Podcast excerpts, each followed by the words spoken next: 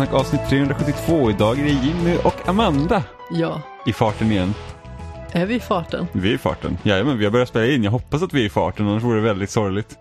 Ramla ner här och bara sover eller någonting sånt. Vad oklart det blev kände jag. ja, det är så det är. Var När grisljudet Jimmy och Amanda var. i farten. Det var en snarkning. Jaha, jag förstår. Mm.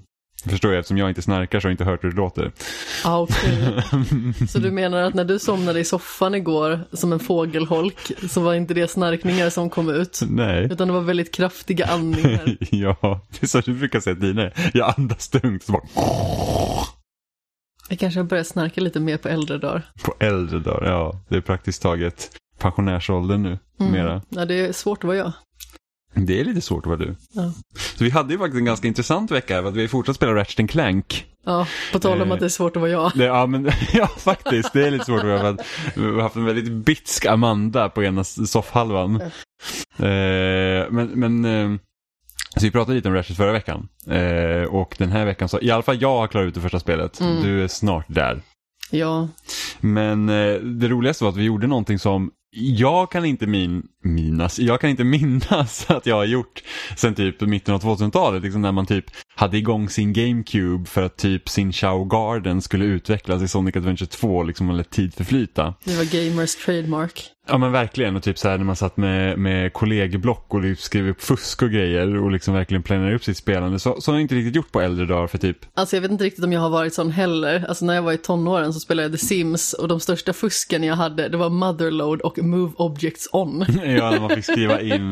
Det, det var faktiskt ganska kul för att, um, ja men såklart, vi, när jag och min syrra, vi, fick en, vi fick ärva en riktigt jävla gammal dator som typ körde Windows 98 på en dator från typ Så som man 94. vevar igång. Ja men i princip, och vi fick plats med The Sims, alltså första spelet, plus en expansion. Problemet var att vi hade ju The Sims och typ tre expansioner. Och, och min syrra hon typ satt en hel eftermiddag för att försöka få plats med en andra expansion i det här spelet och hade sönder datorn. Hon måste ha raderat någonting viktigt.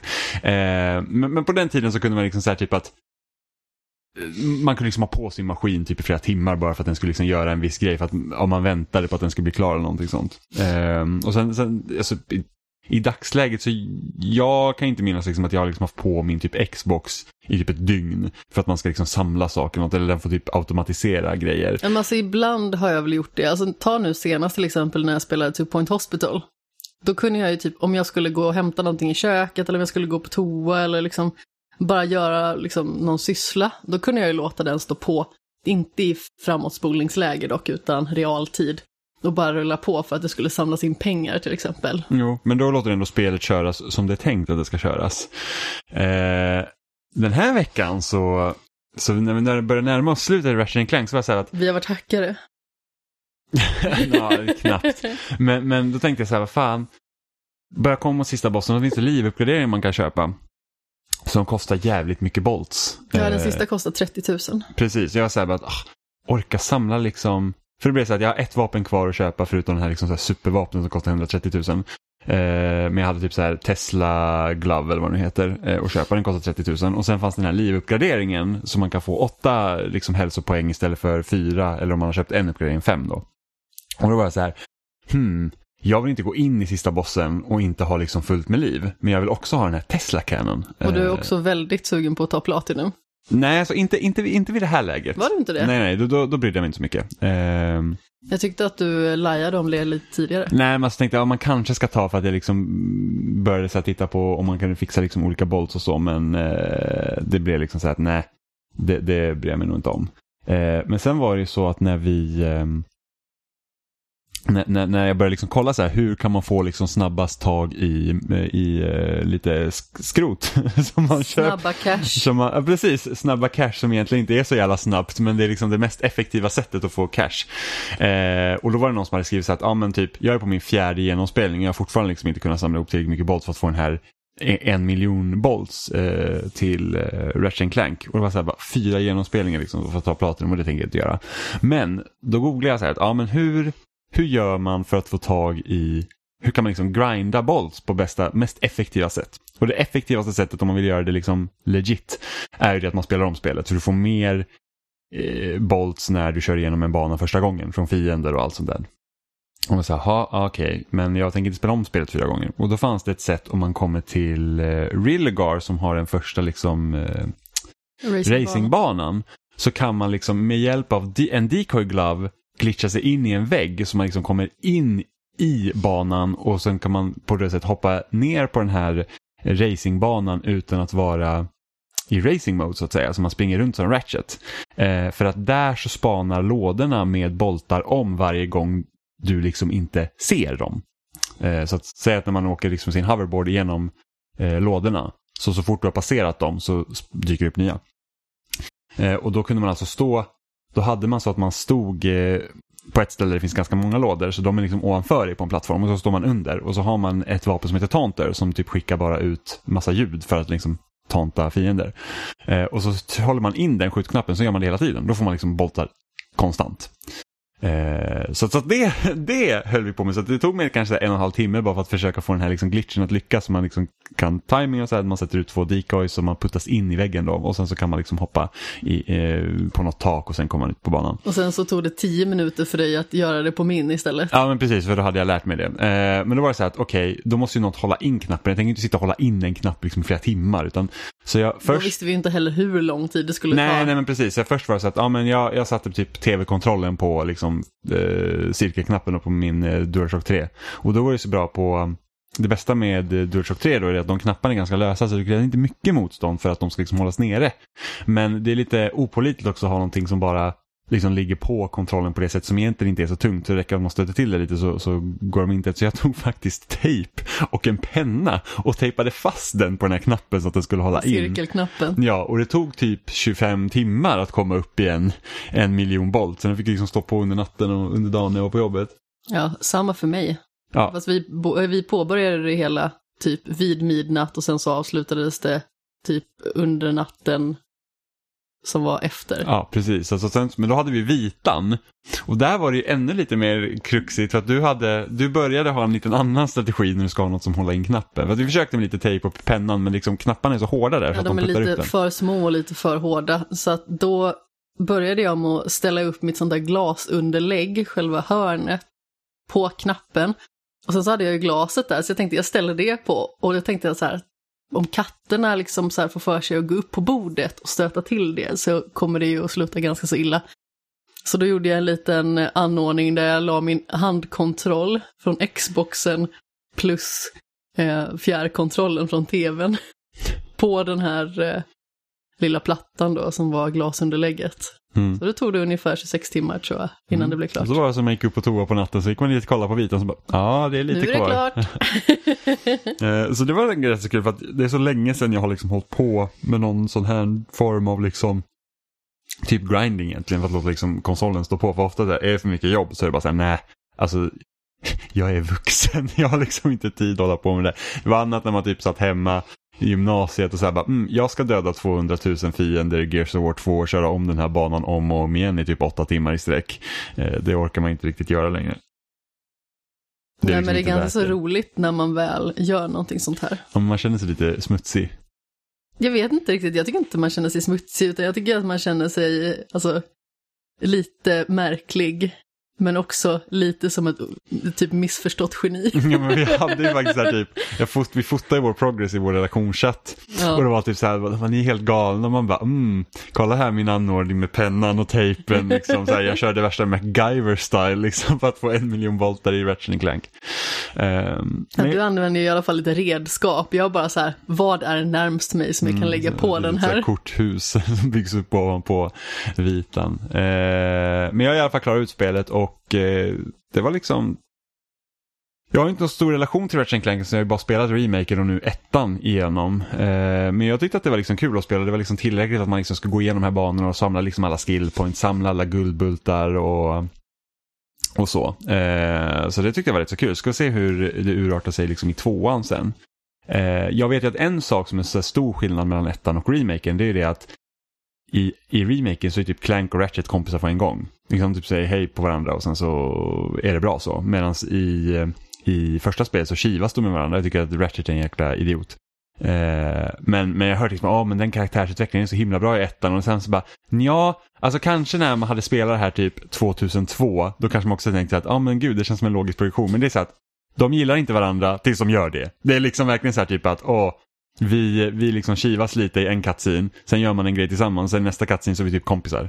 Eh, så det var liksom så här, lite märkligt. För att liksom berättelsen i det här spelet är ju liksom, det känns mer som att den är där för att du ska ha liksom en anledning till att spela de här plattformsbanorna. För att den, jag tycker inte den är liksom så här jättebra sammanhängande utan allt känns ganska, liksom, ganska lösryckt sammansatt. Ja men sen så remaken är ju mycket mer roligt berättad också i och med att den berättas från Quarks synvinkel och Quark sitter i finkan. Så han liksom återberättar hela händelseförloppet. Mm. Jag tror det enda jag hört liksom då med, med remaken är det att folk säger att den, liksom, den gör några så här ologiska hopp eftersom den baseras på filmen också. Så att de liksom skippar över vissa grejer. Mm, men jag har för mig att det är någon som har sagt liksom att det är en remake på filmen som är en remake på ettan. Ja. I stort sett, så det blir lite förvirrande där. Sen så är ju remaken betydligt kortare. Jag tror att det är flera timmar kortare i och med att det finns fler banor. I första spelet ja. Mm, precis. Mm. Uh, så att uh, så jag, jag, undrar ju liksom hur berättelsen, för jag antar att berättelsen kommer vara snarlik nu i, i tvåan och trean också, att det liksom inte sätts så stort krut på det. Eh, med tanke på under vilken tidsperiod de här spelen släpptes. Men eh, tittar man liksom på tittar man liksom på kommande då Rift Apart så, så ser det liksom ändå, liksom, jag hoppas ju ändå att berättelsen liksom ändå är rolig. Ja, men inte bara rolig utan att den liksom känns som att den har en, liksom att, att, att den kan ändå vara spännande att följa. jag ja. liksom väntar mig inte att den ska liksom vara fantastisk och så typ, oh, Oscarsmaterial.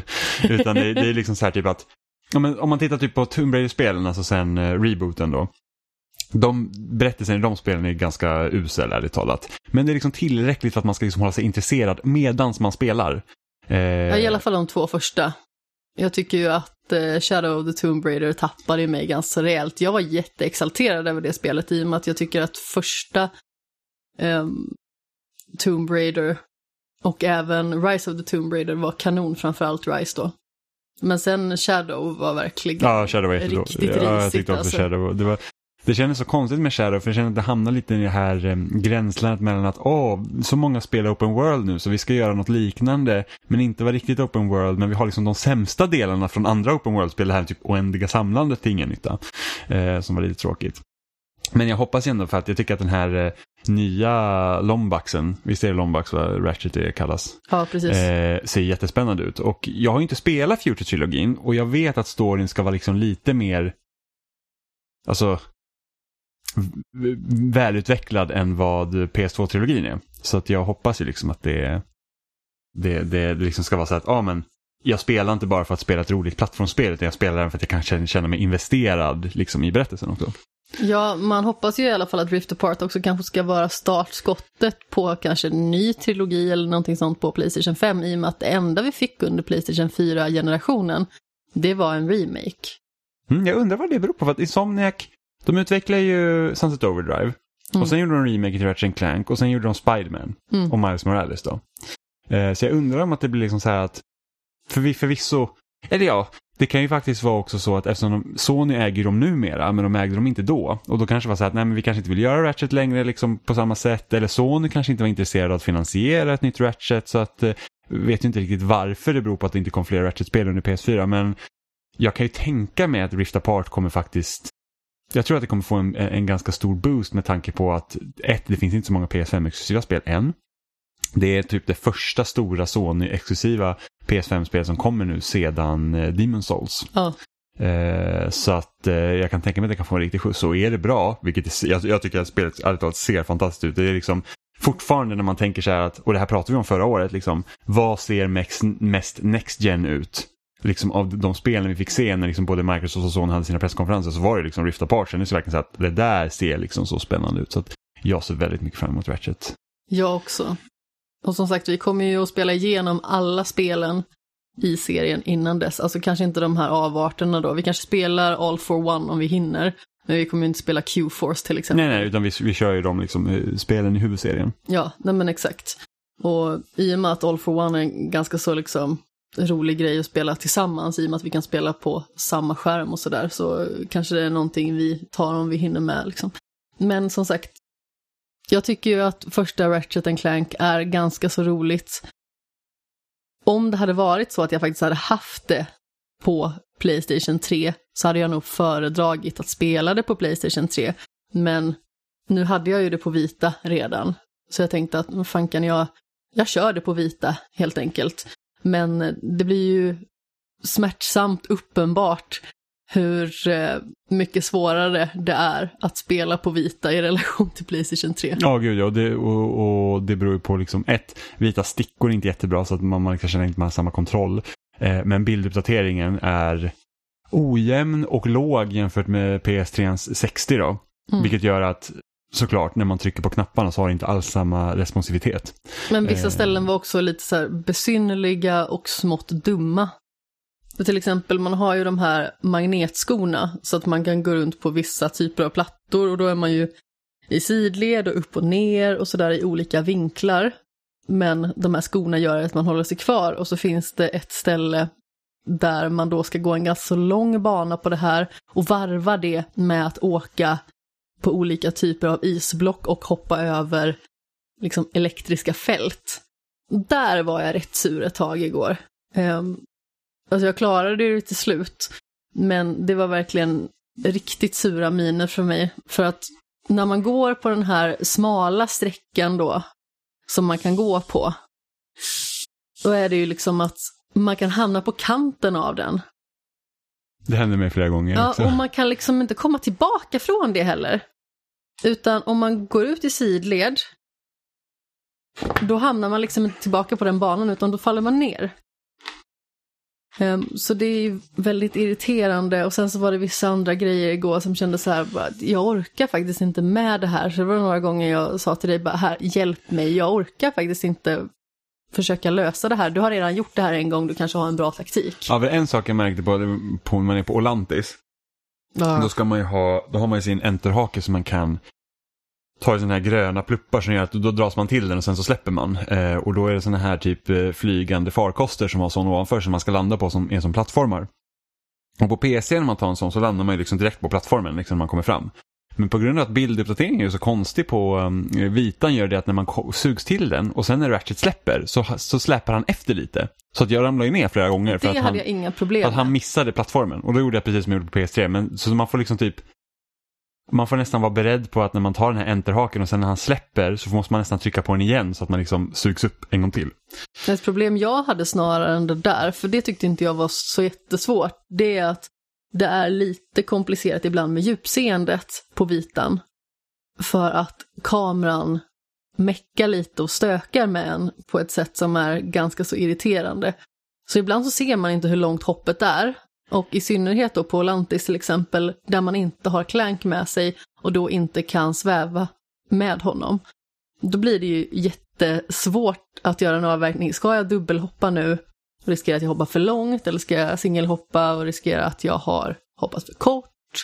Um, och som sagt, det är lite ologiskt ibland och lite svårt att se. Och, och, sen så naturligtvis var det några andra ställen där jag bara kände att ah, jag orkar verkligen inte med det här. Jag tror att det var någon eh, typ så här vattensekvens som jag gav till dig också.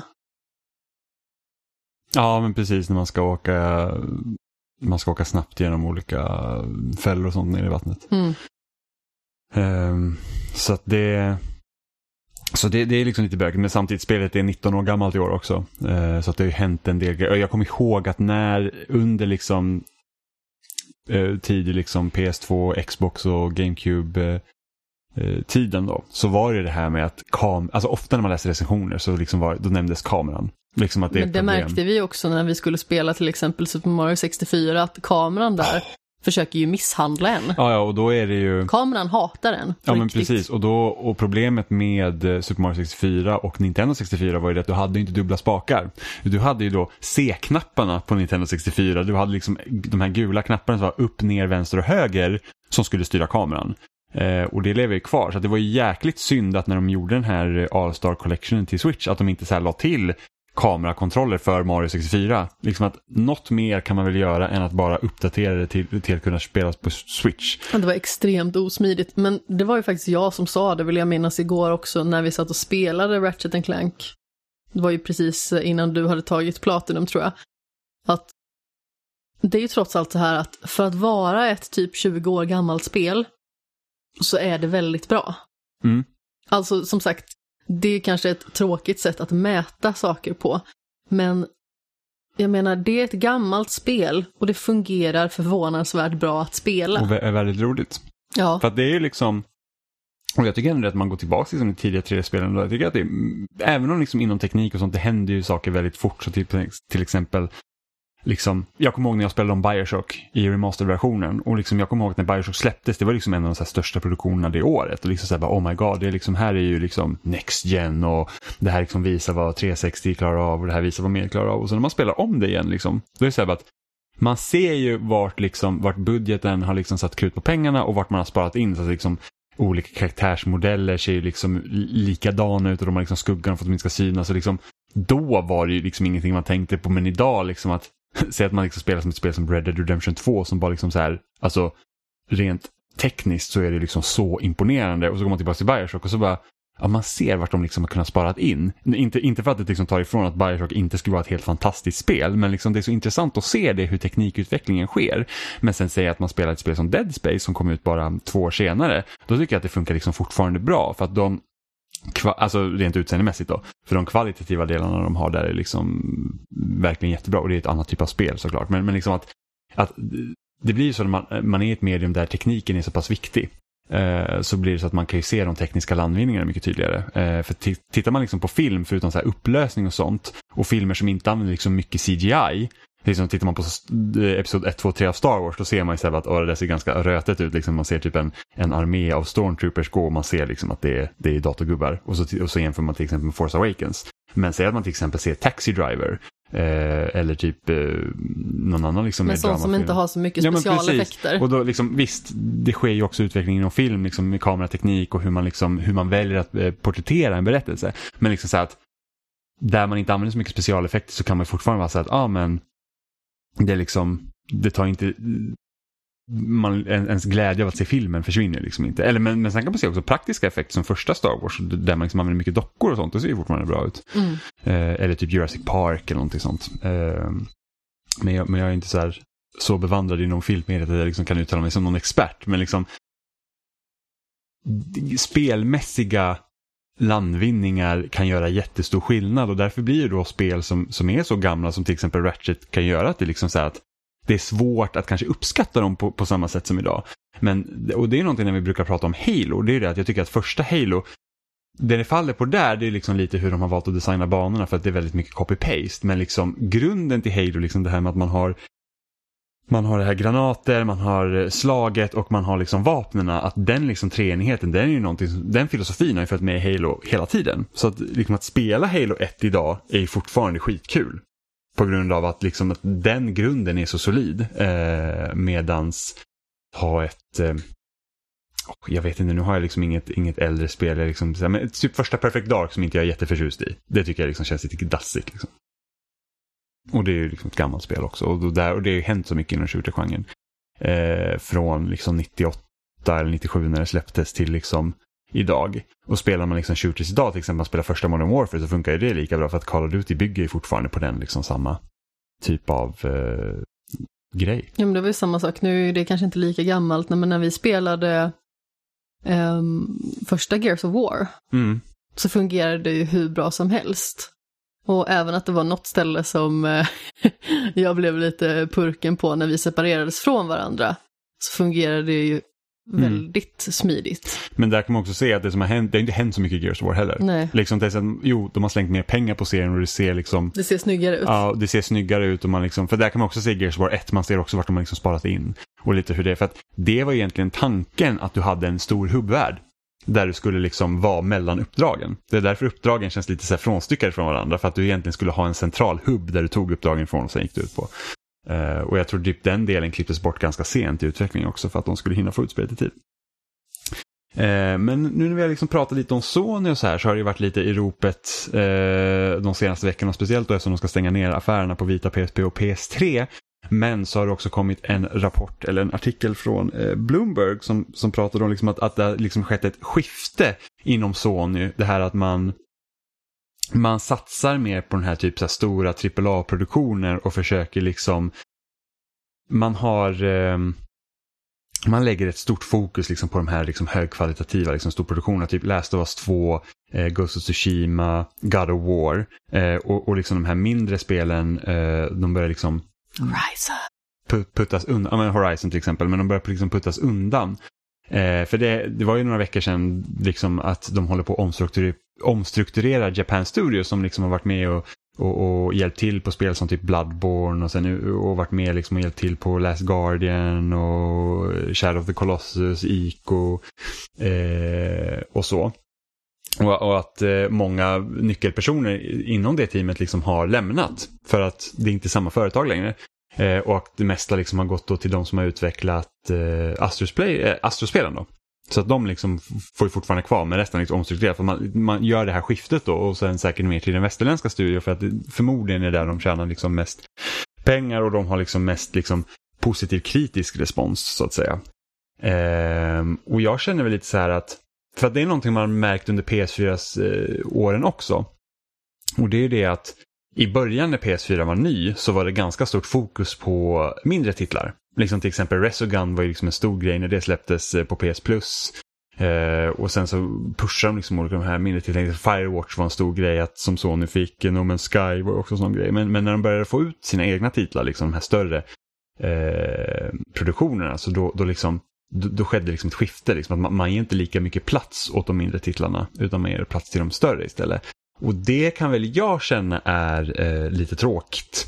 Eh, just för att det känns som att det finns en som det har jag alltid tyckt om med Sony, det är det att de, de ofta så satsar på de osäkra korten. Liksom att du kan ha liksom så här Loco Roco, eh, Patapon och liksom sådana spel som går jämte mellan typ God of War och eh, Uncharted och så. Så jag vet inte riktigt vad, vad liksom din relation, vad, vad tycker du liksom att eh, ett sånt skifte liksom har skett eller sker? Alltså jag tycker ju det är synd att majoriteten av fokuset kanske läggs på de här stora titlarna, även att det är ju förståeligt på sätt och vis naturligtvis, i och med att det är den typen av titel som lockar en stor skara spelare. Men de här små titlarna, det är kanske en ganska så smal publik som tar del av dem, även att vissa saker kan ju växa sig stort. Alltså, nu har vi ju eh, till exempel Resogun som du pratade om tidigare, som, det är en ganska så smal publik som gillar det, men de som gillar det gillar det väldigt mycket.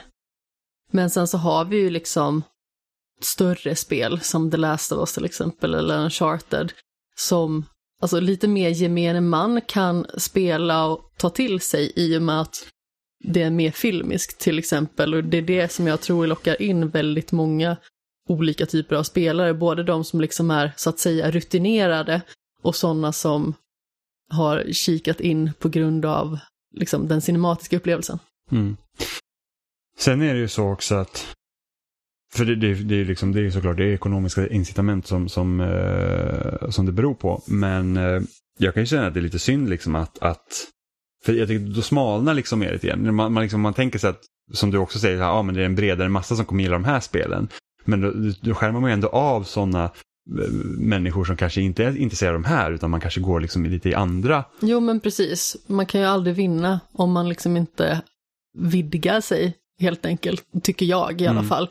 Jag tycker att det ena behöver också det andra. Ja, för det var ju samma sak med Ubisoft när de hade de utvecklade Child of Light och eh, ja. Valiant Hearts och, som liksom byggde lite på den här UbiArt-sektionen som med, eh, de hade med Ray, Rayman-spelen som kom och liksom att de bara, ja, men vi kan liksom satsa på lite sådana här spel också för att typ Assassin's Creed drar in så mycket pengar. Ja, och sen så satsar de bara typ på sådana jättestora ah, upplevelser. Ja. Alltså inom loppet av bara några månader släppte de tre stycken AAA-titlar, alla open world, alla minst 50 timmar långa. Typ. Ja, men precis. Och det, det är också så intressant för att man kan också se liksom skiftet i Ubisoft som har skett.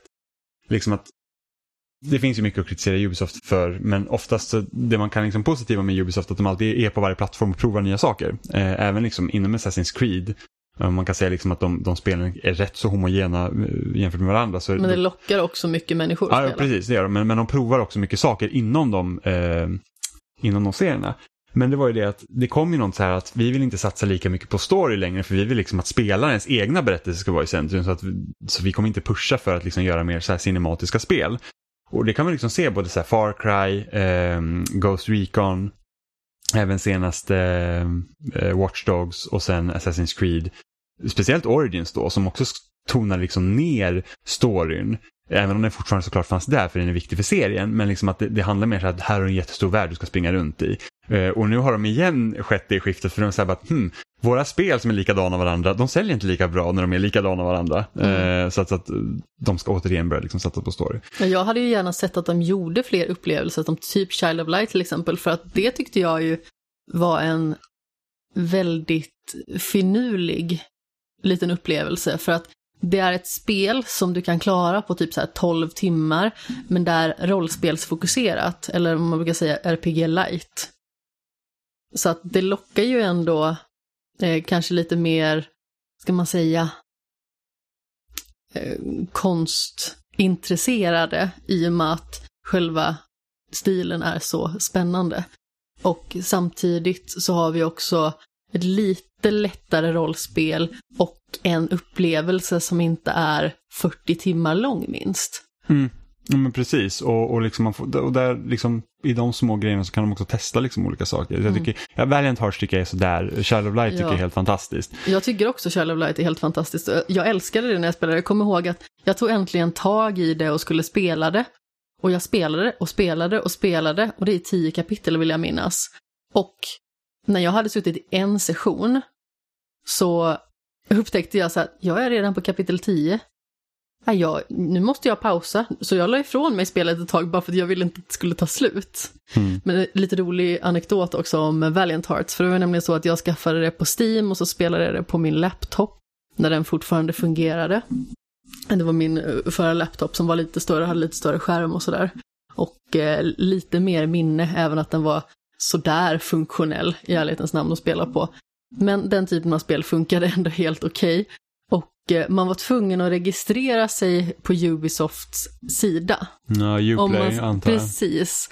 Eh, så efter det så får jag alltid Ubisoft-nyheter på franska.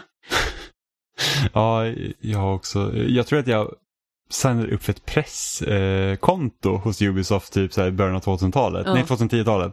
Eh, och jag får fortfarande typ nyheter om det. Ja, Och det det var var ju så här, så himla roligt, för jag fattar ju typ ingenting. Så det var ju för att jag skaffade ju liksom spelet när jag var i Frankrike. Ja. Och Så jag gjorde någon satt ju det Precis, sättet. jag satt ju på ett franskt wifi. Och de bara åh, sacre bleu! Åh, baguette! Varje gång man bara Eh. säger ja, förstår inget. Mm. Men för att, för att återgå till Sony och liksom lite vad det här eh, betyder då, så att då står det här också i Bloomberg-artikeln att, att Sonys focus on exclusive blockbusters has come to the expense of niche teams and studios within the Playstation Corporation.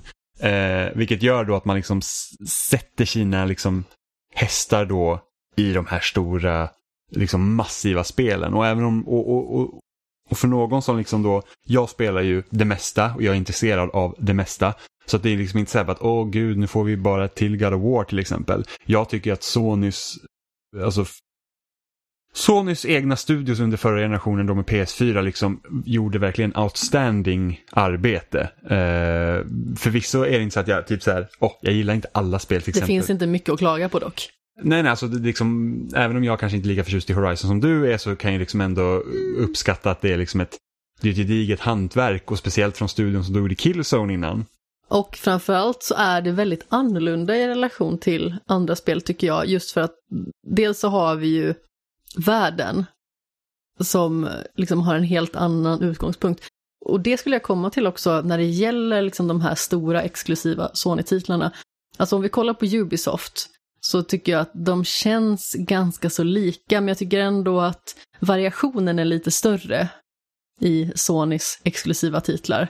För det känns som att det lite mer finns någonting för alla. Jag tror att många har ju liksom satt det så att de, de gör tredje persons actionäventyr, Eh, vilket är ju sant. Liksom att, man kan ju se liksom likheterna med typ God of War, Last of Us, Ghost of Tsushima till exempel. Men, men stridssystemen är ju ändå markant annorlunda och de använder sig inte av olika system på samma sätt. Till exempel har du Last of Us, du liksom har det här läget där du kan lyssna efter fiender och du har ju både människor och klicker som kan liksom användas mot varandra. Horizon kör ju sin liksom pilbåge och träffar liksom ömma punkter då på, på robotarna för att kunna ta ner dem lättare. God of War är ju egentligen liksom ett Istället för att köra någon form av typ eh, hybrid top-down eh, liksom karaktärsdrivet actionspel som de tidigare spelen var så blir det liksom att vi sätter kameran tätt bakom istället och vi har fortfarande en ganska liksom djup stridsmekanik. Liksom man har översatt det ganska bra till det sättet. Så det finns ju skillnader där även om man ändå kan se typ ett liknande DNA. Um... Ehm, ja, men sen så har vi ju, alltså, visst man kan ju på vissa sätt se att Uncharted till exempel och The Last of Us kommer från samma studio. Men deras ton är så himla olika varandra att man tänker inte så himla mycket på det. Visst, vi har ju den här liksom övermatningen av fiender till exempel. Men samtidigt så använder man vapen på väldigt olika vis. där mer smygande och skräck till exempel i The Last of Us medan Uncharted har ju den här eh, tokiga äventyraren lite grann. Mm. Som är lite av ett rövhål men också väldigt älskvärd. Mm. Men man, man, kan ändå se liksom ett tydligt DNA. Alltså det liksom, man kan se att det finns luckor i genrer som till exempel Sony har ingen första person, liksom, de har ingen first person shooter till exempel. Nej, precis. Eh, och, och racingspel, de har ju förvisso med, eh, med Polyphony då som gör Gran Turismo. Men liksom, det är inte ofta de kommer ut de spelen till exempel. Så att, och nu har de väl inte mer än liksom så här något plattformsspel. Och samtidigt kunde man ju liksom eh, argumentera för Microsoft, speciellt under 360 att de satsar väldigt mycket på shooters med tanke på att Gears och eh, Halo var ju liksom de, de två viktigaste liksom grundpelarna i deras eh, bibliotek, även om då den ena är första personen och den andra tredje person. Och sen hade de Fable ett tag och sen Forza då som ett bilspel. Och det kommer ju breddas nu när Microsoft har en jäkla massa studios som de har köpt upp. Så man får ju se liksom vad de kommer att lägga ut för spel då. Och man får ju också se om det faktiskt händer någonting med dem. Ja, ja men precis. Ja, men jag tror knappast att de kommer gå så här till decennium och vi inte sett ett enda Bethesda-titel till exempel. Nej, nej, men... naturligtvis inte. Men det känns ju lite grann som att de har levererat väldigt lite i relation till vad de har utlovat. Ja, alltså precis. Alltså, som sagt, Microsofts eh, spelsläpp på Xbox One lämnar ju väldigt mycket att önska. Men alltså det är typ så här, vi har köpt upp alla studios och sen bara syrsor. Ja, ja men det är klart, för, för det, det tar ju såklart tid. Alltså, jo, jo, men precis. Bethesda-köpet kom ju liksom nu i i februari, mars. Jo, men samtidigt, de har ju stoltserat under väldigt lång tid med hur mycket de har köpt upp och ja, det ja. har kommit väldigt lite. För att, för att det är ju så här att, hej, vi har köpt massor av studier, det kommer komma spel. Det är liksom det löftet man då ska köpa en Xbox eller eh, prenumerera på Game Pass. Um, men det, det, är också en sak, för det, det, var också något som hände eh, under förra generationen var det att Microsofts eh, liksom fokus på mindre titlar då som hade varit ganska stor på 360 för att en del till den här indie-boomen hände eh, under den tiden var ju det för att Microsoft hade sitt Xbox Live Arcade. Eh, där de liksom släppte, hade sitt Summer of Arcade, det kom Braid, Castle Crashers, liksom, det kom jätte, Trials HD, det kom jättemycket små titlar som blev verkligen stora eh, under, under den tiden. Och sen så slopade de i princip det till början av Xbox One. Det var, liksom att det var svårt att, att släppa spel på Xbox. De hade massa olika klausuler som gjorde att det liksom var problem för utvecklare och där, där tog ju Sony sin vinning. Sen hände ju det skiftet under generationer eftersom Microsoft har haft ganska låg output själva så blev det större fokus på mindre titlar. Eh, och så även kan man se nu då, till exempel de senaste veckorna på Game Pass så har de fått väldigt mycket spel, mindre spel som har släppts liksom dag ett på Game Pass också. Som, som jag liksom har spelat, som till exempel förra veckan pratade vi om Rita Boy, för två veckor sedan var det Genesis Noir. Eh, problemet är det att de har, de har inget bra sätt att lyfta upp dem och liksom visa att hej, nu har vi de här spelen ute nu, kom igen, liksom att, att man kör någon form av kampanj som det var under Summer of Arcade. Man hade typ fem veckor i rad så kom det fem spel, man känner så här, oh, alla de här är intressanta. Eh, och nu liksom, innan då Microsoft får liksom ett större spelbibliotek på Xbox med sina uppköpta studios så hoppas man liksom att de kan liksom highlighta då mindre studios också. Men frågan är det att risken är att de här då drunknar i mängden av spel som kommer snarare än att man liksom lyfter upp de specifika som man känner att det här vill vi liksom sätta större ljus på om man säger så. Jag tror att det kan ha blivit lite sådär också i och med att gränsen lite mellan en indie-titel och en högbudgettitel, alltså börjar lite mer suddas ut så känns det som att indie-titlarna kanske hamnar lite i skymundan för att man tror kanske att de inte behöver lika mycket liksom, rampljus. Mm, men jag undrar också om det beror på att deras fokus på Game Pass just nu är bara att ha mängdspel. Så mm. då spelar det ingen roll vad som finns där. Liksom, så, så länge man kan säga att det är många. Ja, såklart, såklart det spelar roll. Liksom, jag säger inte det att det inte spelar roll vad som finns. Alltså, typ har du har du typ eh, liksom majoriteten av spel typ som en så här från typ 2006 då, då kanske man inte har något att stoltsera med men liksom det här att hej de här sju titlarna kommer till Game Pass nästa vecka. De här åtta titlarna kommer till Game Pass den här den här veckan. Liksom. Så att, då, då, är det mer mängden där istället för att liksom visa upp några specifika spel. Det, det, är lite mer så här att så här många är det som kommer ja, till Game Pass snarare än att just det här spelet. Ja, precis. Man lyfter upp det kanske liksom när det är typ Final Fantasy, säg att Final Fantasy 7 Remake någon ska komma till Game Pass så kanske man lyfter upp det större. Eller typ när Red Dead 2 kom till Game Pass lyfter man upp det större för att det är så stora titlar.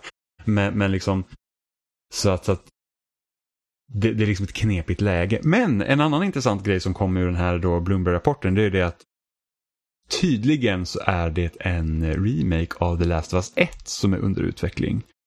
Och där undrar jag liksom, vad skulle du känna om att det kommer en remake av det första spelet? I så fall förmodligen i samband med att tv-serien kommer.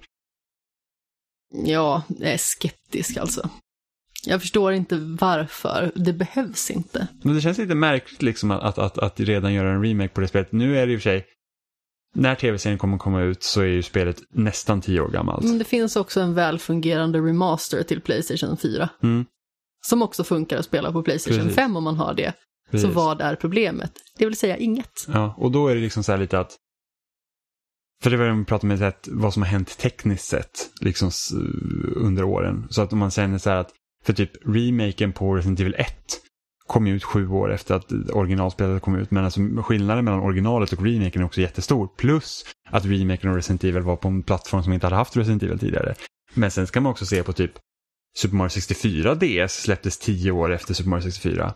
Ehm, så, att, så att, men då var också de, liksom, tekniken ser ju också annorlunda ut. Man liksom gör det tillgängligt på andra plattformar eller så kan det liksom vara en markant förbättring jag liksom ser att vi spelar igenom Last of Us precis innan tvåan och liksom, det känns ju inte som att det spelet är gammalt än. För att liksom steget mellan 2013 och idag är inte jättestort. Nej men precis, alltså det var mycket mer markant typ på 90 och eh, 2000-talet till exempel. Alltså säg att ett plattformsspel släpptes 91 och så gjordes det liksom en uppdaterad version 2001. Det hade ju varit en ganska så stor skillnad där. Men det som är väldigt stor skillnad idag till exempel i relation till då, det är ju att det är fortfarande så otroligt spelbart. Ja. Alltså ta typ The Last of Us som vi spelade igenom för ett år sedan ungefär. För att vi ville ha det genomspelat innan eh, tvåan kom. Så det är fortfarande högst funktionellt och visst vi spelade remastern men det är i stort sett samma spel bara det att det är snyggare. Ja men precis, eh, för det är ju högre upplösning. Så det, det, man skulle kunna göra då i, i liksom en remake av första Last of Us det är det att man tar ju hur striderna fungerade i Last of Us 2. Liksom all, all, all den, eh, all den utökade förmåga som Ellie har. Liksom att man kan kasta sig, man kan krypa, alltså liksom man har, man har liksom ett större moveset. Och sen då att man då ändrar om eh, striderna så att de liksom eh, supportar det. Till exempel att man liksom säger att ställen där man kanske behövde klättra upp på ett annat sätt. Det kan man liksom hoppa mellan olika saker nu eftersom Ellie kan hoppa.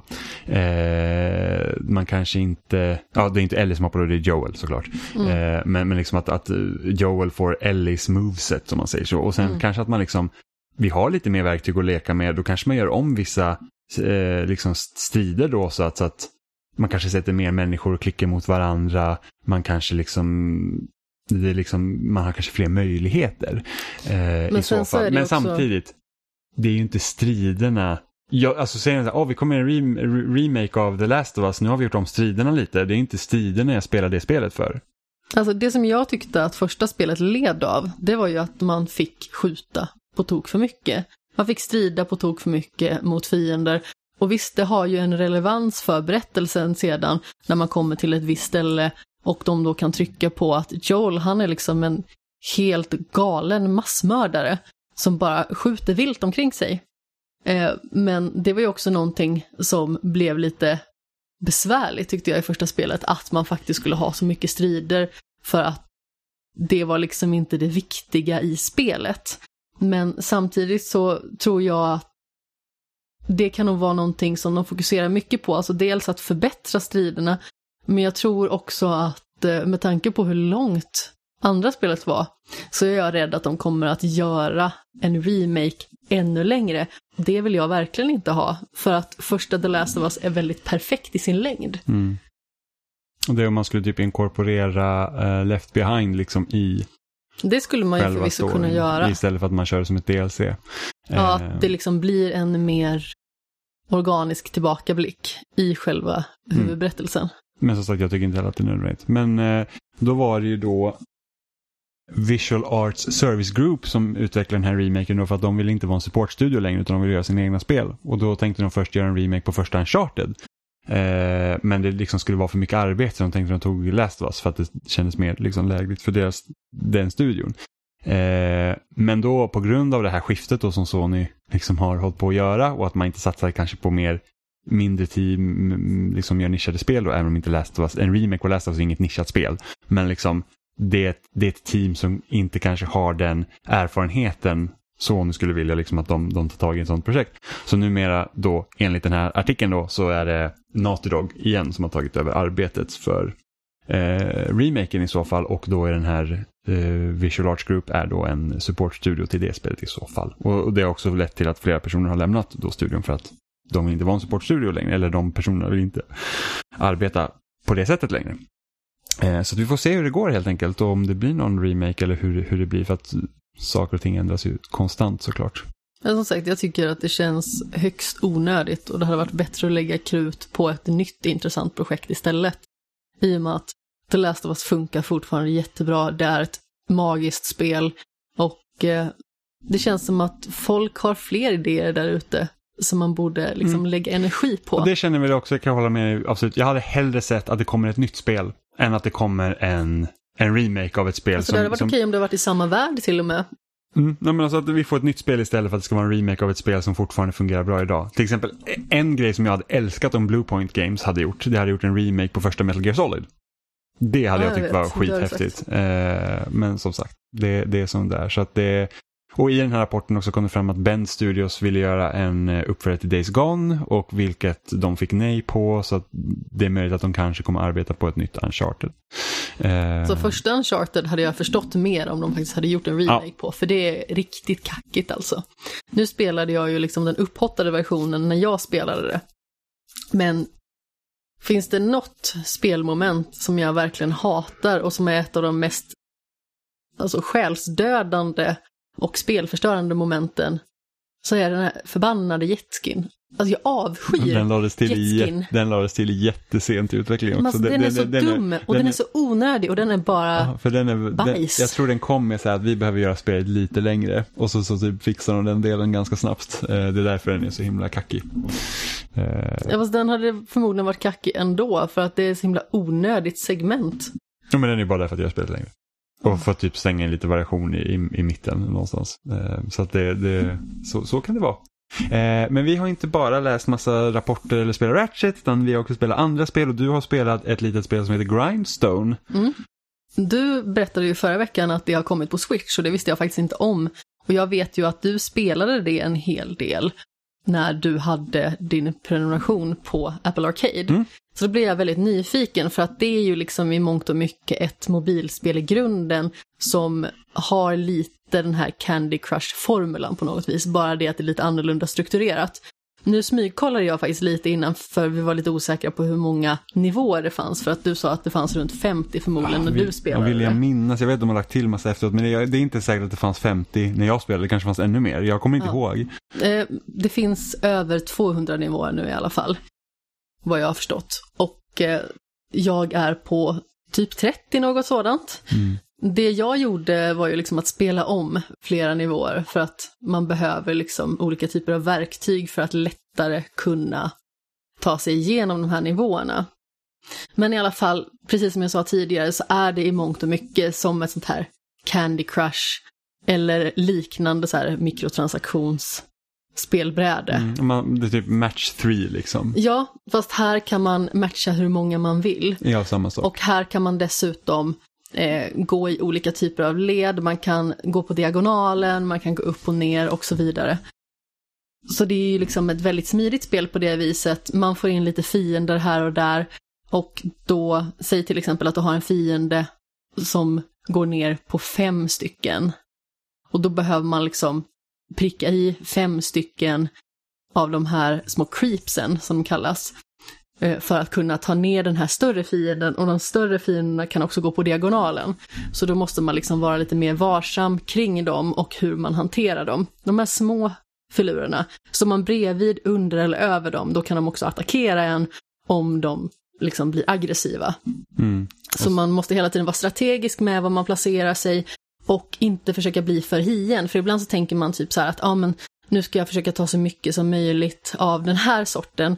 Och då kanske man placerar sig mitt emellan två sådana här som vill attackera en. Och då har man tre stycken hjärtan och då skulle man ju förlora två stycken automatiskt för att man blir slagen av den här skurken. Så man måste vara lite mer taktisk i hur man faktiskt förflyttar sig. Men sedan så var det ju lite grejer som jag upptäckte sedan, för man får ju i olika typer av sektioner eh, ädelstenar. Så om man matchar ihop till exempel tio stycken av de här creepsen, då får man en liten ädelsten och sen så blir de större och större. Och då blir de ju också alltså, värda fler små ädelstenar som man sedan kan använda i den här typen av shop som man kan liksom eh, dels skapa sina egna vapen eller sköldar och dylikt men också eh, brygga olika typer av eh, drycker som exempelvis gör att man kan förflytta sig på ett visst sätt eller som man kan få mer liv. Men eh, det som jag upptäckte där, det var ju att när man passerar en sån, eller när man passerar ett sånt här stort creep till exempel, då kan man byta färg, vilket gör att man också kan komma ännu längre. Så någon gång har man liksom kommit upp i så här 40 stycken sådana här små skurkar som man har träffat. För att man liksom bara har suttit och matat på. Det är jättetillfredsställande. Det är så Och- otroligt tillfredsställande. Då bara ser man hur hela planen röjs. För att man får ju liksom en liten pil på hur man har valt att göra sin väg. Och i och med att man kan gå på diagonalen så blir det ju ganska så mycket så här kringelikrokar och eh, liksom konstiga vridningar och vändningar för att kunna komma till ett specifikt ställe. Mm. Och så ser man den här gubben, han ser helt galen ut också när han Ja. tar sig igenom all den här typ så här, det är som så här sk- liten skäggig typ, så här, mini-viking liksom. Och så Ja. har han sitt jävla gigantiska svärd och så munnen är liksom så här jättestort gap och bara wow, när man går igenom allt. Så det är ganska kul. Eh, men sen så finns det också de här bonusbanorna. Har du kommit till någon sån? När man typ öppnas typ upp en portal på en Ja, bana och sånt. Och där, där får man ju ofta så här, där är ju majoriteten av all fienderna i samma färg. Så att är man, oftast kan man också liksom Rensa re- rensa hela brädet på en gång. Och det är så att det är inte svårt. Det är liksom inte gjort för att det ska vara svårt, men det är bara så jäkla kul att bara se så att åh, jag rensar typ Ja. allt. Men Det finns ju en sån här stor fiende som, är, jag tror att den typ öppnar munnen eller någonting sånt, så kan man ti- titta in i liksom en annan dimension. Mm. Där man helt enkelt kan komma till ett väldigt tillfredsställande och fördelaktigt bräde. Men det här spelet är väldigt mysigt och väldigt kul och det är väldigt skönt att ha ett sånt här litet spel att ta lite emellan. Alltså visst, vi har ju Fall Guys som vi typ alltid spelar. Jag gillar att det är så här, varenda gång vi spelar in och pratar om spel så kommer det säga, ah, det här är mitt lilla mellanspel. Och man säger, hmm, den senaste månaden har jag spelat mellanspel på mellanspel. Det är ganska Jag kul. spelar ju faktiskt. saker som... Jo, jag vet, men det är, så här, det här är mitt lilla mellanspel. Så jag börjar på det här spelet som jag spelade i fem minuter och sen hittar jag mitt mellanspel som jag har spelat 20 timmar. Men jag vet inte hur mycket jag spelat, men jag spelade ganska så mycket. Mm. Eller 30 nivåer. Ja, vi ska fast jag har spe- spelat om 22 Så bara, av nu, ska, dem. nu ska vi spela Ratchet, så bara okej, jag ska bara spela lite Grindstone innan och så typ två timmar senare så sitter du där och Grindstone. Nej, typ en bana senare. Mm. Ja, men ibland så är det också väldigt skönt. Alltså typ när jag satt och redigerade podd häromdagen. Så satt jag och spelade lite Grindstone samtidigt. För att då kan jag sitta och lyssna och så kan jag samtidigt spela utan att behöva lägga vidare stort fokus på det. Men det är också skönt alltså om man typ blir irriterad på Ratchet när det är liksom svårmanövrerat eller någonting sånt. Då kan man gå in i det här spelet och bara så här pysa ut all ilska som man liksom har i hjärnan på något vis. Det är som en liten pysventil de här spelen, man bara så här, ah. Ja men, och sen så bara så här, då är man lite lugnare och en lite gladare människa och så kan man spela Ratchet igen. Och oftast när man kommer tillbaka då så funkar det. Det är bara det att när man bygger upp sin ilska över moment som är dumma i huvudet så blir man ju helt fruktansvärt dålig på att spela också. Mm. Jag kommer ihåg en gång när vi hade varit, eh, Mario Kart Wii var inte så gammalt. Så vi hade varit, jag tror vi kom från Gotland, vi hade varit och tävlat eh, och då åker man i nattbåten så man kanske är hemma fyra på morgonen och någonting sånt och jag känner mig inte speciellt trött då eftersom man sover på de här fruktansvärt jävla liggstolarna som finns på båtarna. Eh, alltså, helt fruktansvärda. Eh, men i alla fall, det var så här att då hade vi en tävling på gamla Nintendo-forumet där man skulle liksom ha en bana då i, i veckan som vi körde time trial på. Och då körde jag på en bana där och satt säkert i typ tre, fyra timmar då efter jag hade kommit hem och liksom kunde inte slå det här rekordet. Och jag var så jäkla irriterad för att man liksom, jag kunde banan, jag behövde bara liksom effektivisera det. Eh, och sen så, så gick jag ut till hästarna och vi fixade någonting under dagen så hade jag liksom en paus på två timmar, kommer in, slår rekordet på en gång. Men alltså det är ju ofta så, det kan ju vara en brist i fokuset som är problemet, det kan vara trötthet, det kan vara ilska. Man behöver bara gå ifrån det en liten stund. Det kan vara att man bara behöver ta en liten lur eller att man ska göra någonting annat som är lite mer meditativt eller gå och laga mat eller äta mat för den delen. Och sen så kommer man tillbaka och så bara funkar det. Mm. Jag vet ju inte hur många gånger som det har hänt när man till exempel har spelat pusselspel och man har suttit fast så att man typ skallar en vägg och sen bara så här kommer man tillbaka och bara jaha, ja. var det så enkelt? Jag, jag kommer aldrig glömma när jag körde så här eh, trähuset i The Witness. Och jag var så här, jag ska klara den här delen av banan. Jag går inte härifrån innan det. Och jag var så jävla slut i huvudet efter det. För att det var, oh, får man tänka till. Och du klarade det till slut? Ja, jag klarade det. Ah, okay. Men det var så att jag vill inte gå ifrån henne för nu, liksom, nu har jag reglerna färskt i minnet. Ja, men om vi tar liksom ett sånt här moment som också är på listan av spelförstörande moment. Så den här eh, asteroidbanan i Dead Space. Det minns inte jag. Är det när man springer utanpå skeppet? Jag har för mig att man skjuter asteroider. Ja, ja, ja. Det kom, man, man sitter i den här lilla... Uh, man, precis, man skjuter laser på asteroiderna. Mm. Mm. Där var jag också förbannad och var det väldigt länge. Och jag testade det här om och om igen. Jag satt fast liksom i timmar på det. Och det var ju nästan så att jag, jag ville inte spela Dead Space längre. Alltså hur bra jag tyckte den resten var. Och sen så när jag startade upp det nästa gång så klarade jag det på första försöket. Det finns några achievements tror jag eh, i Dead Space där du ska köra den delen och inte komma under 75% i hälsa. Mm. Men alltså, det är många sådana grejer som man helt enkelt blir mm. frustrerad över och bara sitter och kämpar och kämpar och kämpar och så går det inte och sen så behöver man bara släppa det lite. Mm. Och det var ju så kul i Ratchet igår för när jag på med de här och samla skillpointsen då. Det är så kul att de heter skillpoints med tanke på att de låser inte upp några skills. De låser bara upp lite så här... Eh, Points. Typ artbooks och sådana grejer. För att vara på en av de sista banorna då ska man liksom åka den här, det är ju så en grindrailbana och så får man inte bli träffad på den. Och där var ju verkligen så här typ, alltså jag kunde typ hela banan flawless och sen så började man ju slarva för att man liksom bara vill snabbt liksom komma framåt. Och sen så var det ju så här, det sista hoppet man gör, det är så här två miner bredvid varandra och de kommer precis liksom i en, i en nedförsbacke så det är liksom en svacka liksom. Vilket gör att tajmingen för de två bomberna är inte samma som de är på något annat ställe. Utan man måste hoppa mycket tidigare än vad man tror. Och jag tror jag failade typ fyra gånger i rad på de där sista två bomberna. För att jag liksom var så här, nej. Och det är liksom flawless genom hela banan. Och, sen den här sista man bara, och så blir man lite nervös också. Man bara, jag vet att det här är sista hoppet. Och sen så blir man... Det var också väldigt, väldigt roligt för att jag låg och skulle precis ta min lur vid det här skedet. Så jag var ju lite övertrött och sådär. Och jag kunde inte hålla mig från att börja fnissa åt dig för att du blev så sur. Ja, man får skitirriterad och var så, så nära. men sen blir jag också, du vet man läser guider och sånt på internet för att liksom titta lite, få tips och sånt. Så är det ofta så här att, ah, men typ det här är svåraste grejen i spelet. Och då blir jag så här att, åh nej jag kommer inte klara det. Det är liksom det första tanken är och sen så oftast är det inte så svårt. Tycker jag. Nu, nu lät jag jätte, så här, jag är så bra på spel. Oh. men det är liksom, Oftast tycker inte jag att det är lika svårt, som, beroende på vad det är för spel. Liksom skulle någon liksom typ gjort en guide på Demon Cry 5 och så men den här bossen är inte svår, då ska jag bara säga att det här är skitsvårt lilla nöt.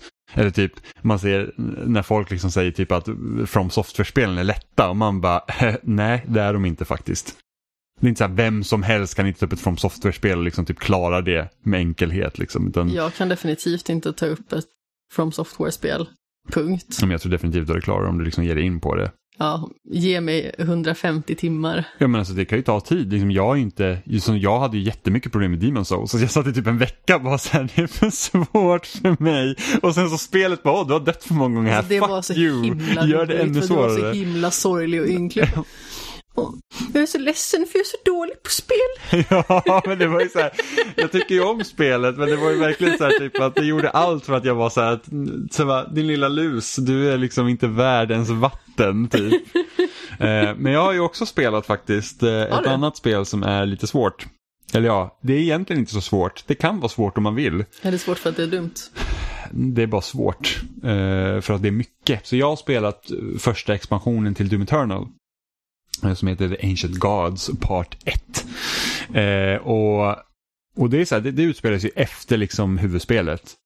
Och det utspelar sig verkligen efter huvudspelet. Det är typ så här att, hmm, kommer du ihåg det här Doom Eternal du spelade för ett år sedan, den här kampanjen? Nu, nu, nu, nu ska du komma, komma ihåg allting som du har gjort här och sen bara överöser vi det med fiender. Alltså det är så pass mycket så att i, vid ett tillfälle så var det så mycket fiender som var på mig och puttade runt om mig så jag hade ingen kontroll över min Var gubbe. det då du skrek? Yes, för jag bara och jag hade typ dött fyra, fem gånger på den här jävla sektionen redan innan och bara så här, bara kuskades runt och bara såhär, nej fy fan, så var det en liten liksom, lite så här, liten zombiejävel som kom och fick liksom sista slaget på mig så jag dog.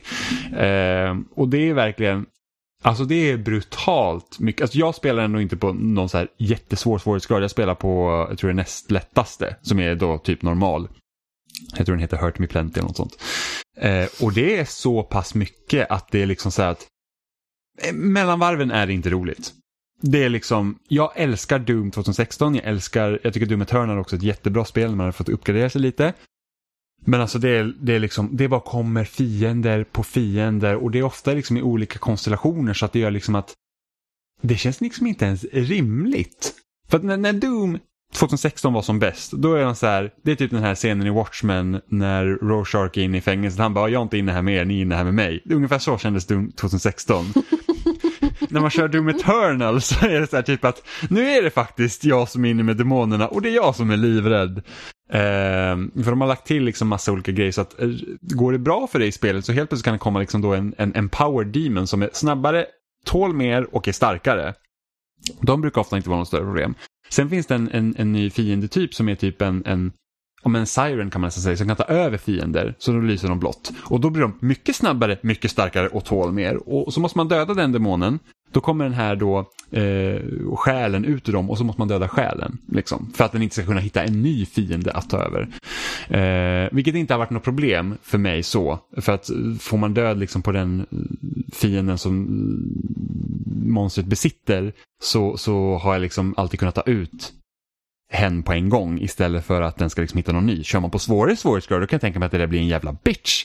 Alltså då kan jag verkligen känna mig att det där kan inte vara okej liksom. eh, men som igår så, så är det, liksom, det, det är tre banor i första delen och jag har klarat två då. För det, liksom, man kan tänka att tre banor är inte så mycket men det tar fan timmar att klara ut de här jävla. För att det är liksom, det är så mycket. Och, och, och ett, ett stort problem jag har med DLC, det är ju inte liksom bara, bara att det är för mycket fiender som gör att det liksom går på gränsen hela tiden till att inte vara kul. Det är också att det finns liksom knappt några pauser mellan eh, de olika konfrontationerna. Det är liksom rum på rum med hur mycket fiender som helst och det är flera vågor i varje rum och det liksom bara kommer och man säger bara, är det inte slut snart? Som igår då körde jag då är typ en boss på andra banan. Då är det typ, typ så här stora flytande kuber som, som man ska liksom ha ihjäl. Eh, så de öppnar upp sig så är det ett öga där i mitten och så ska man skjuta det och så stänger de sig och så flyger de runt. Och då måste man liksom fokusera hela tiden på luften. Och de här, eftersom de här har liksom en överblick på dig så kan de också träffa dig ganska lätt. Samtidigt har du på marken massa fiender som spanar oändligt tills du har fått ut kuben. Och då tänker du att först möter du en kub, sen möter du en till kub och sen möter du två kuber samtidigt. Och när man möter två kuber samtidigt då kan de liksom vara på varsin sida av banan så då liksom är det alltid någonting som träffar dig. Plus att du har alla de här monstren nere på banan som springer efter dig. Medan du måste fokusera på luften så är de på marken. Och så måste du samtidigt ha koll på så att ah, nu har jag lite liv, nu måste jag se till att jag kan liksom få någon form av glory kill så jag kan få mer liv och nu börjar min ammo ta slut, då måste jag motorsåga någon så att jag kan få mer ammo. Och det är liksom en hel grej och det blir så jäkla mycket så jag är så här bara att det är fan orättvist. Ingen checkpoint i den här jävla stilen också. Jag körde säkert om den fem, sex gånger. Jag känner mig så extremt förvirrad just nu. Ja, men eh, har man spelat Doom Eternal så förstår man vad jag pratar om. Eh, för att grejen med Doom Eternal är ju det att de har ju verkligen satsat på det här att det känns ju som en arkadig shooter mer eller mindre så att behöver du mer sköld, behöver du mer liv, behöver du mer ammo så har du de verktygen för att fienden ska kunna droppa det. Så du behöver inte leta efter hälsopaket. Utan det är så att skjuter jag en fiende som börjar blinka då kan jag köra en glory kill på den och då får jag liv. Eldar jag upp en fiende då kommer den droppa armor. Eh, och motorsågar jag en fiende så kommer jag få ammo. Och eftersom det är så lite ammo i spelet så måste man liksom ha ganska mycket koll på det. Så att okej, okay, nu har jag liksom lite liv, eller nu, nu behöver jag ammo i de här vapnen så nu måste jag motorsåga någon. Och så får man liksom ta en liten fiende och motorsåga. Och sen ju större fienden är ju mer bränsle behöver du till motorsågen för att kunna eh, såga dem. Och det, jag tror att det tickar upp hela tiden så att du kan få liksom en då bränsleenhet Eh, bara du väntar lite. Medan behöver du liksom, säga att du måste ta en fiende som behöver tre bränsleenheter, då måste du hitta ytterligare eh, fuel då så att säga.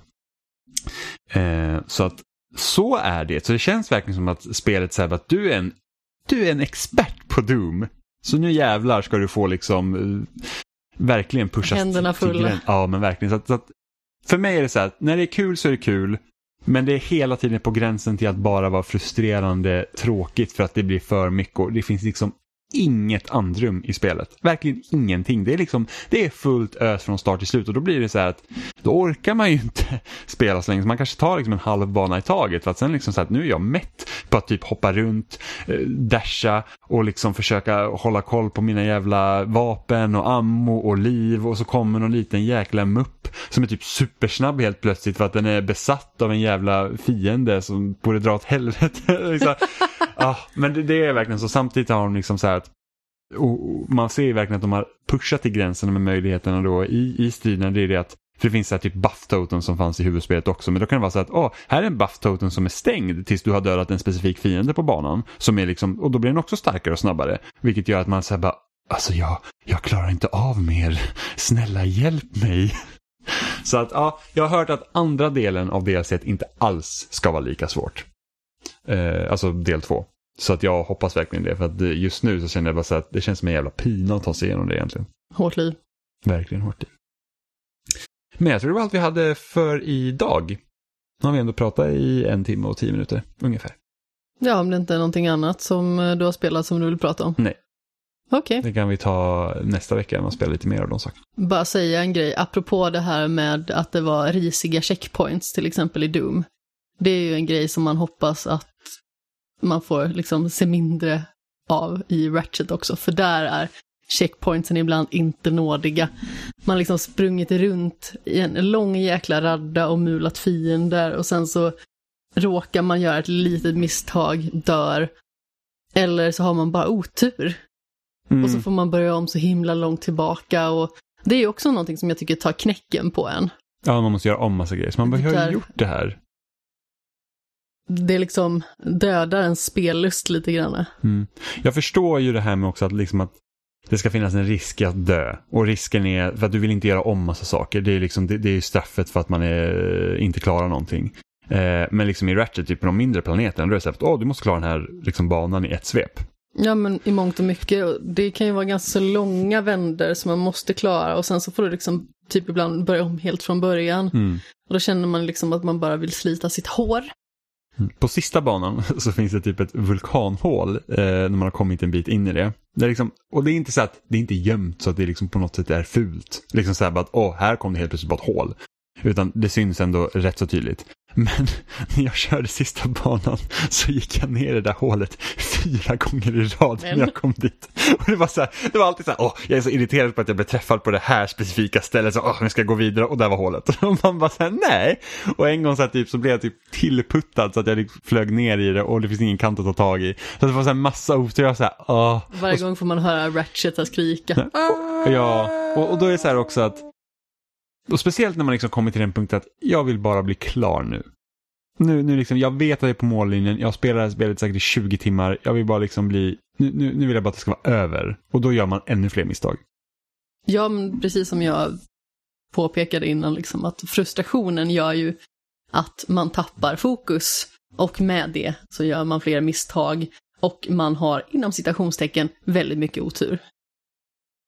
Ja, så, sånt kan hända.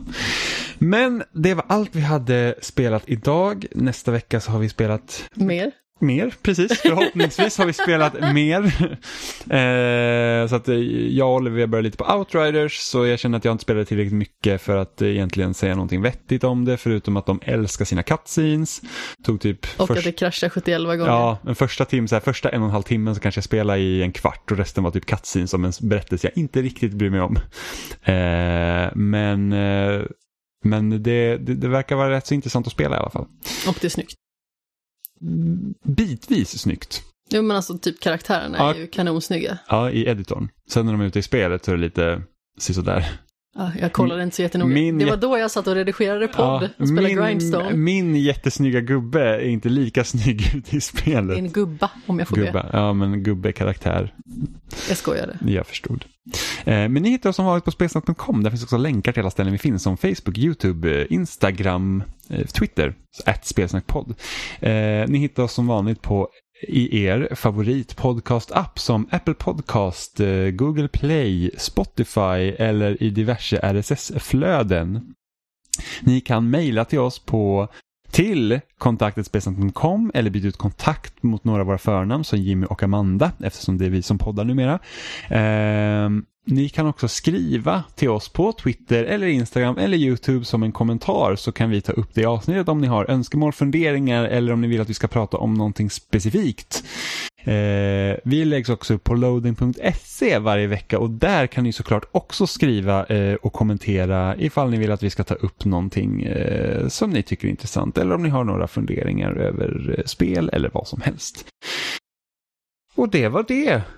Då säger jag hej då så hörs vi igen nästa vecka. Puss i ljumsken. Hej då!